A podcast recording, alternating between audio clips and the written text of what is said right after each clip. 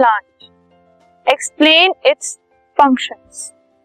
उस टिश्यू का नाम बताना है जो कि प्लांट के बहुत अलग अलग पार्ट को बेंड होने में ईज देता है, बेंड होने में, जिससे इजीली वो बेंड हो जाते हैं प्लांट्स के कुछ पार्ट। वो टिश्यू कौन सा है which is responsible for this easy bending, और उसके फंक्शंस क्या है।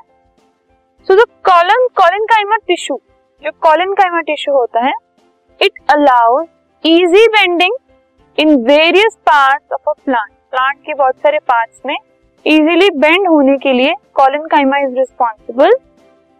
It is a kind of simple permanent tissue, simple permanent tissue है ये, which provides flexibility to plant parts, मतलब इसकी वजह से जो प्लांट के पार्ट्स हैं वो फ्लेक्सिबल हैं, which allows easy bending in various parts of a plant, जिसकी वजह से, जिस फ्लेक्सिबिलिटी की वजह से इजीली जो प्लांट के पार्ट्स हैं वो बेंड हो पाते हैं।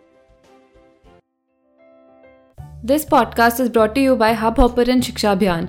अगर This podcast is brought to you by Hub Hopper and शिक्षा अभियान।